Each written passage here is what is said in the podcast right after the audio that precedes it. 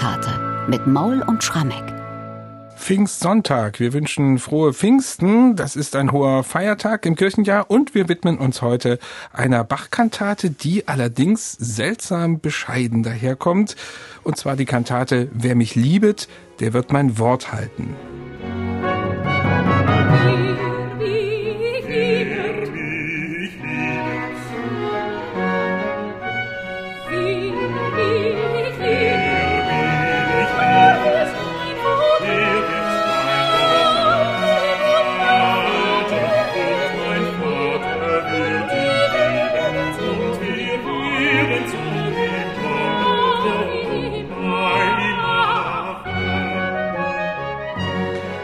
Das ist schon mal ein Hörbeispiel aus dem Eingangsduett dieser Kantate. Klären wir doch erstmal mögliche Missverständnisse auf. Es gibt zwei Bach-Kantaten mit diesem Textbeginn. Wer mich liebet, der wird mein Wort halten. Und diesmal haben diese beiden Stücke auch musikalisch etwas miteinander zu tun. Wir behandeln heute die erste und wesentlich kürzere Fassung. Und ich rede hier so ein bisschen in Rätseln. Michael, dazu bist du jetzt da, die Rätsel zu klären. Was wissen wir eigentlich über die Entstehung dieser Pfingstkantate und vor allem, was wissen wir nicht? Also wir scheinen zu wissen, dass sie Bach im Rahmen seines ersten Leipziger Dienstjahrs bei dem ersten Pfingstfest, was er hier in Leipzig erlebte, und das war eben 1724, tatsächlich aufgeführt hat. Das Stück scheint aber schon deutlich früher komponiert worden zu sein. Das Erstaunliche ist nämlich, die Partitur Bachs ist geschrieben auf einem Papier, das aus einer böhmischen Papiermühle stammt, aus der Nähe von Karlsbad. Und dieses Papier hat Bach eigentlich nur verwendet, als er Kapellmeister in Köthen war. Hier in Leipzig nutzt er das nie. Und deswegen findet man in der einschlägigen Bach-Literatur eben immer den Hinweis, na ja, vielleicht schon ein Jahr vorher komponiert. Noch viel früher kann eigentlich nicht sein, weil das haben wir auch schon mal besprochen. In Köthen selbst als Hofkapellmeister hatte ja Bach die Aufgabe, Hofmusik zu liefern. Das war keine Kirchenmusik, weil der Hof ein Reformierter war. Und in diesem reformierten Gottesdienst von Fürst Leopold gab es keine Kantatenaufführung. Bach ist ja selber in Köthen gar nicht in der Schlosskapelle beim Gottesdienst gewesen, sondern in der lutherischen Kirche, aber da letztlich nur Gast gewesen. Und nun könnte man doch trefflich darüber spekulieren, warum diese Kantate so relativ kurz ist. Also die besteht nur aus vier Sätzen und es ist eine unvollständige Vertonung eines Librettos von Erdmann Neumeister. Jetzt fragt man sich, warum hat Bach das nicht zu Ende gebracht? Gibt es da irgendeine Erklärung? naja, es ist alles sehr merkwürdig bei dieser Kantate. Ich finde auch überhaupt schon erstmal die Besetzung erstaunlich, denn wir haben zwar zwei Trompeten und Pauken, aber das war's auch an Bläsern, dann nur noch Streicher, dann die Merkwürdigkeit eben, er übernimmt einen Text von Erdmann Neumeister aus einem Jahrgang von 1714, den Neumeister eigentlich für Telemann gedichtet hat. Auch da haben wir jetzt kein weiteres Beispiel. Und es gibt jetzt verschiedene Hypothesen. Ich versuche das jetzt mal so ein bisschen auseinander zu klamüsern, was Erklärungen sein können. Also ich sagte ja schon mal an sich auf Köthner Papier geschrieben. Und jetzt könnte man sich ja Folgendes vorstellen. Wir wissen, dass Bach ja im Frühjahr 1723 Thomas Kantor wurde hier in Leipzig. Also er hat seinen Dienst angetreten am 30. Mai. Das war der erste Sonntag nach Trinitatis, also zwei Wochen nach dem Pfingstfest. Aber er wurde ja schon sehr viel früher gewählt. Seine eigentliche Wahl zum Thomaskantor erfolgte am 22. April. Da war er hier in Leipzig. Er ist dann nochmal hier gewesen am 5. Mai. Da hat er seinen Arbeitsvertrag endgültig unterschrieben. Nochmal eine Woche später war er wieder hier oder immer noch hier, das wissen wir nicht genau, und hat sich von dem Konsistorium, das war die geistliche Oberbehörde im Land, konfirmieren lassen. Damit war dann wirklich die Berufung zum Thomaskantor rechtskräftig.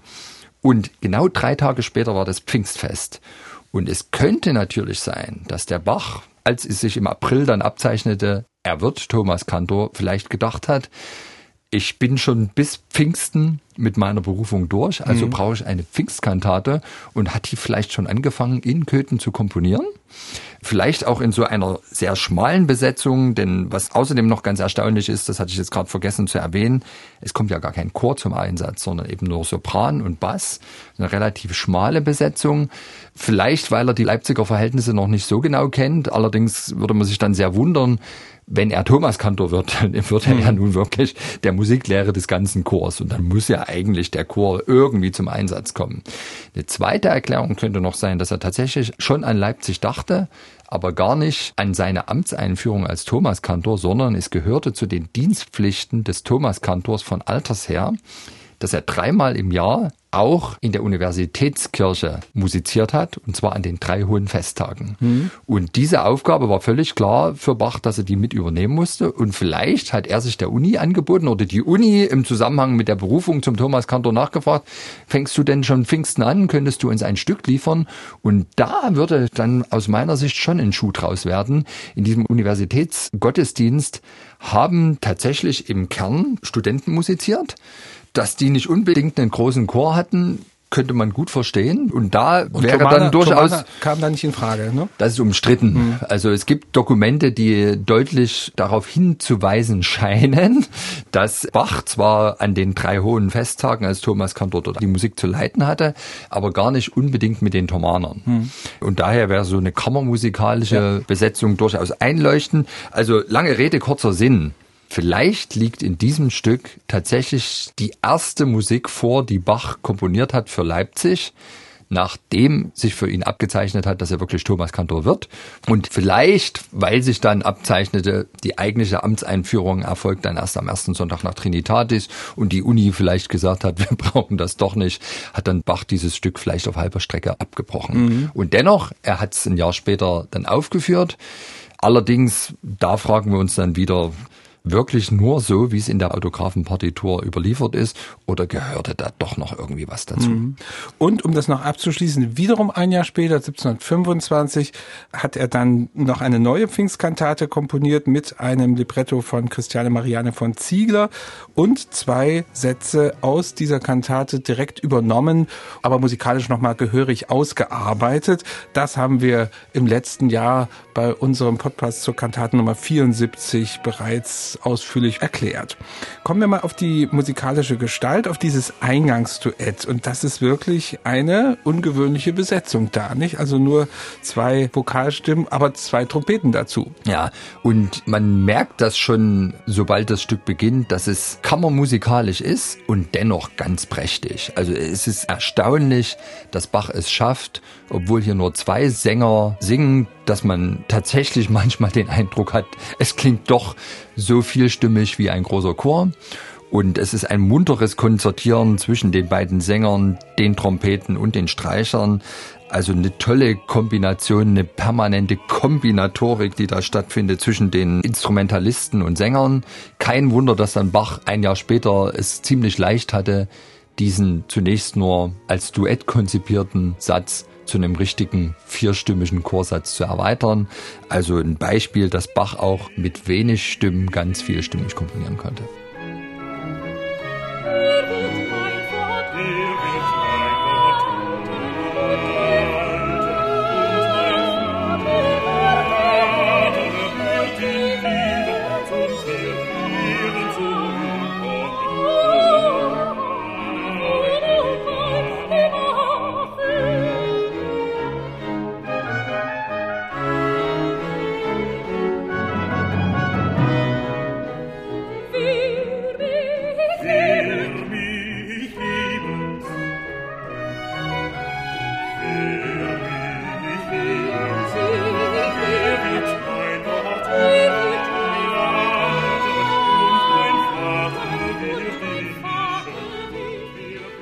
Ja, das war nochmal ein Auszug aus dem Eingangssatz dieser Pfingstkantate. Wer mich liebet, der wird mein Wort halten. Ganz zentral in dieser Kantate, wenn man bei vier Sätzen von zentral sprechen kann, ist der große Pfingstchoral Komm, Heiliger Geist, Herre Gott, dieser berühmte Lutherchoral, der hier als Chorsatz erklingt. Und als ein ganz besonderer, denn der Lutherchoral Normalerweise hätte den Bach wahrscheinlich vierstimmig vertont, wie sich das so gehört für einen Choral. Hier ist aber in Wahrheit sechsstimmig, weil Bach aus welchem Grund auch immer der zweiten Violine und der Bratsche selbstständige Stimmen zugewiesen hat. Also die spielen nicht einfach Kollaparte mit den Sängern, wie das sonst der Fall ist, sondern sind ganz eigenständig und dadurch veredelt Bach hier diesen Luthersatz auf eine besondere Weise. Also das ist ganz, ganz vielstimmiges Klingen einer der edelsten Bach-Choräle, würde ich sagen.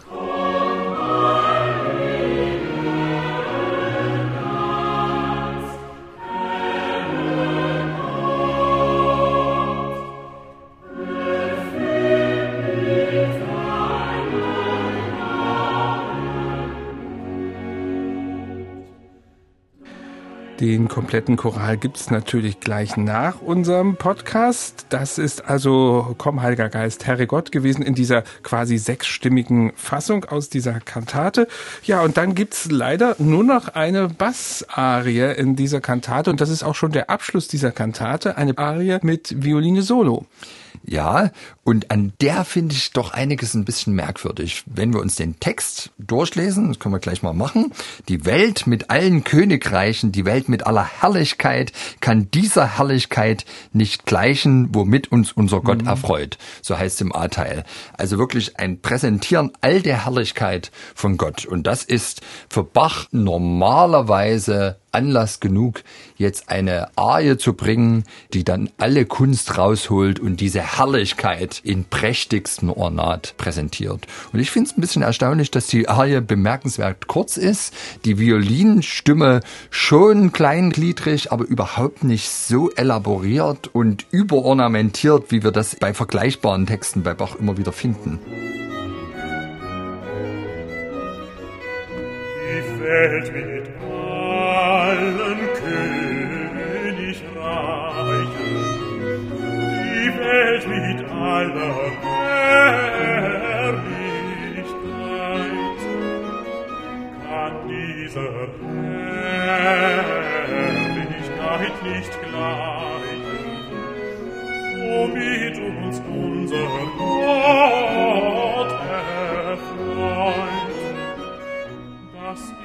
Und ich finde aber, das passt für mich ins Gesamtbild der Kantate.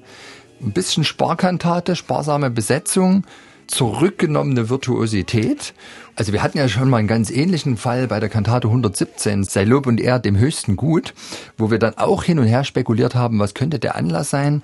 Meines Erachtens könnte das tatsächlich die Hypothese unterstützen, dass Bach hier im vorauseilenden Gehorsam tatsächlich an den Universitätsgottesdienst für Studenten mhm. gedacht haben könnte, deren musikalische Fähigkeiten ihm vielleicht noch etwas schleierhaft waren. Kurzum, es bleibt ein Rätsel und noch mehr bleibt jetzt natürlich ein Rätsel, dass die Partitur mit dieser Arie aufhört.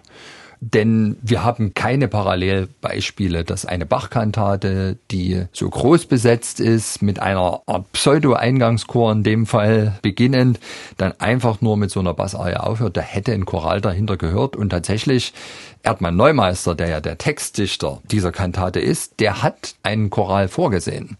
Also wir kennen ja von ihm die kompletten Kantatentexte dieses Jahrgangs. Und wir kennen auch Telemanns Vertonung, die auch den Choral am Schluss hat. Und tatsächlich Neumeister seinerseits hatte vorgesehen von Martin Luther eine Strophe aus dem berühmten Choral Erhalt uns Herr bei deinem Wort. Und zwar die dritte Strophe. Gott, Heiliger Geist, du tröster Wert, gib deinem Volk einerlei Sinn auf Erd, steh bei uns in der letzten Not, gleit uns ins Leben aus dem Tod. Und jetzt kann man natürlich unterstellen, dass vielleicht Bach das auch vorhatte und aus irgendeinem Grund diese Noten nicht erhalten geblieben sind. Kann man jetzt schauen, wo Bach in einer anderen Kantate mhm. mal Erhalte uns Herr bei deinem Wort vierstimmig gesetzt hat und das dann mit der dritten Strophe eben von Luthers Choral an den Schluss der Kantate mhm. stellen, um das Ganze wenigstens abzurunden. Ton Koop, man tut das übrigens in der Aufnahme, die wir gleich mhm. hören werden. Das ist ein Choral, um das noch zu ergänzen aus der Kantate Bleibt bei uns, denn es will Abend werden im Werkverzeichnis Nummer 6. Da ist das der Schlusschoral, der hier mhm. mit diesem Text erklingt. Ja, und dann hören wir uns das jetzt an, würde ich sagen. Und wenn wir recht haben in unserer Vermutung, dann wären das die ersten Noten, die Bach als berufener Leipziger Thomaskantor vielleicht für den Universitätsgottesdienst komponiert hat.